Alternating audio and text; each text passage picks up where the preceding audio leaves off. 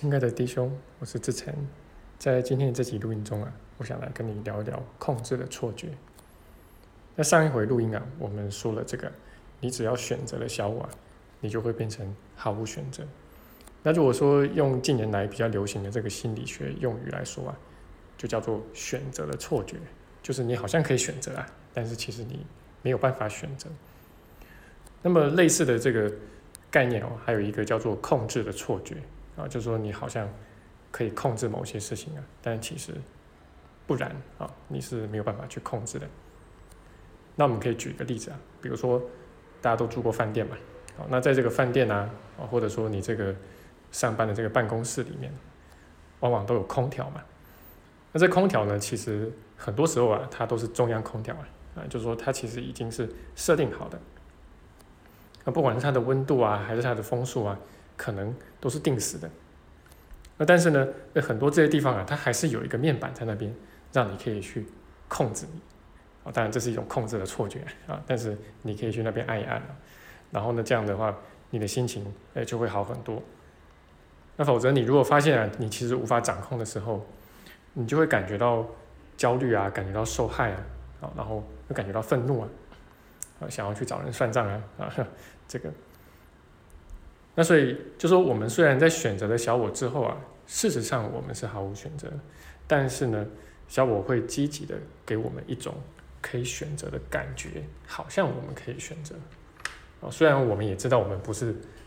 所有事情都可以选择，甚至很多事情我们都没办法选择，但是我们还是会觉得，至少有某一部分我们是可以选择、可以掌控的。那近些年呢，这个关于大脑科学的研究啊，呃。也有这方面的发现啊。那透过这个一些比较先进的仪器啊，包括这个 MRI 的研究啊，那这个脑科学家就发现了，我们其实在有意识的去做出选择之前呢，那起码好几秒钟吧，啊，呃，我们的内在深处就已经做出了选择，啊，就是我们的这个潜意识的部分，呃，就已经做出了决定。那按这个奇迹课人来说啊，其实。你说这什么决定啊？其实我们就是按着这个小我的剧本在跑而已啊！啊，我们其实只是那小我下一个指令，然后我们就做一个动作而已。好，那上一回的录音啊，我们分享了这个主题之后啊，就有同学呃私信我提问啊，他就说这个，那如果是这样的话，那我们是不是反正命定嘛？哦，那你躺平就好了，你也不用做什么努力，反正你会成功就会成功，不会成功就不会成功了。那但是按这个奇一个人来说啊，就是你的这些决定，就是关于要不要躺平啊，甚至躺平的姿势啊，躺平的角度啊，那你的这些决定呢，呃，然后包括你有可能躺了一阵子之后你就受不了了啊，然后或者就被这个你爸妈轰出去工作了啊之类的啊，那按奇一个人来说啊，就是这一切的决定啊，仍然是这个小我的剧本本来就已经写定了。那所以很多很多的事情呢，呃，往往你过了一段时间之后，你再回头看，你就会发现，好像你也没有什么选择，好像这个事情就该这么发生，你的选择其实也左右不了它的发生。好，那总之呢，我们一旦选择了小我，你就会成为它的一个体现木偶，但这个木偶啊，它很难看得清，呃，缠在他手脚上的那个线了，那尤其是后头在操控他的那个人。他不至于完全看不见，就像我们不至于相信说我们来到这个世界就可以掌控一切，那除非你是妈宝吧，啊，那但是就是我们很难完全看清缠在我们手脚上的那些线，啊，那因为小我呢，他是很积极的啊，要给我们制造一种这个控制的错觉，还有选择的错觉，那让我们误以为自己在某些方面啊也可以控制，可以选择。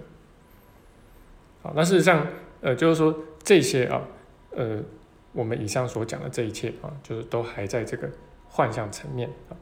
那么在其一个人看来啊，呃，决定你幸不幸福啊，圆不圆满的，啊，依然是你内在的眼光，而并不是外在发生的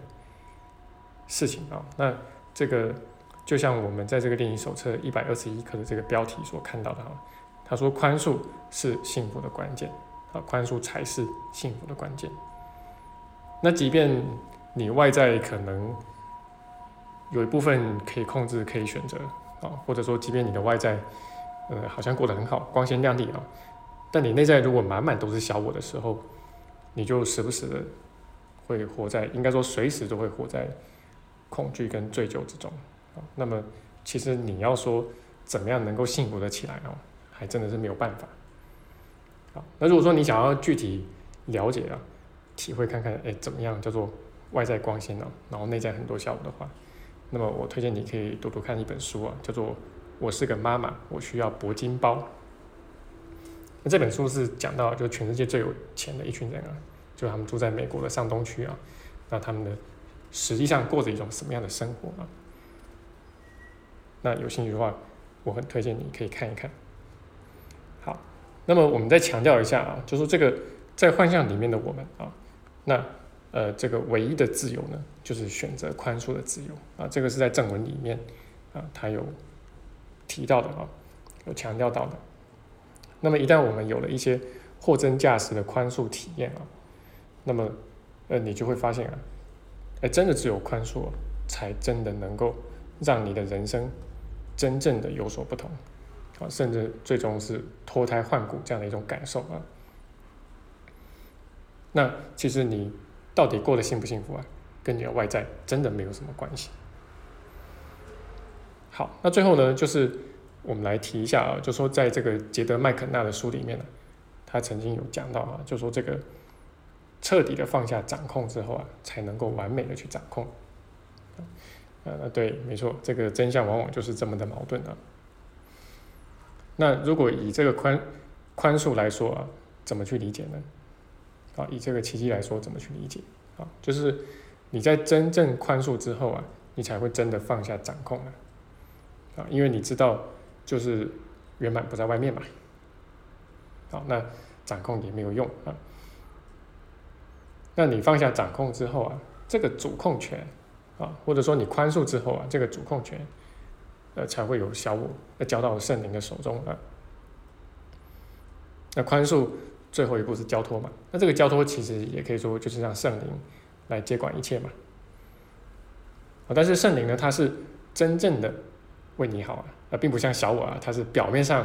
为你好，假惺惺的为你好啊，那实际上在背后捅你好几刀的这种啊。那圣灵他是真正的为你好，好，然后最终呢，呃，你也会对他的安排啊，那不只是心服口服，而且还会由衷的赞叹。这部分我自己曾经有过很多次的体验，那有的时候我也会在课上分享，但这个语言能够表达的还是十分不及一啊，啊，所以还是需要由你亲自来学习，亲自来体验。好，那这就是我今天的分享啊。那最后我们也预告一下啊，就是这个我们在今年十二月十七号的周六啊，就我们在台北啊有办这个一天的。呃，实体的工作坊啊，那这个是从四月一直延到呃年底啊，那就是如果你有兴趣的话，可以把这个时间先留起来。那另外呢，就是呃，我们总是鼓励大家深入学习啊，那所以我们有开设这个网络班跟这个实体课啊，这个都是呃长期的啊，就我常讲说，哎，只要我活着啊，就他就他们就会持续的有啊。那到现在呢，也已经有将近十年的时间了。好，那我们的网络班呢，就是有这个练习手册，然后也有正文，好，那然后从理论到实修啊，我们都会跟你呃讲解切磋啊，然后会让你能够深入去明白啊，然后活出这个宽恕的精神。好，那如果你有兴趣的话啊，随时也都可以联系我啊，那我会来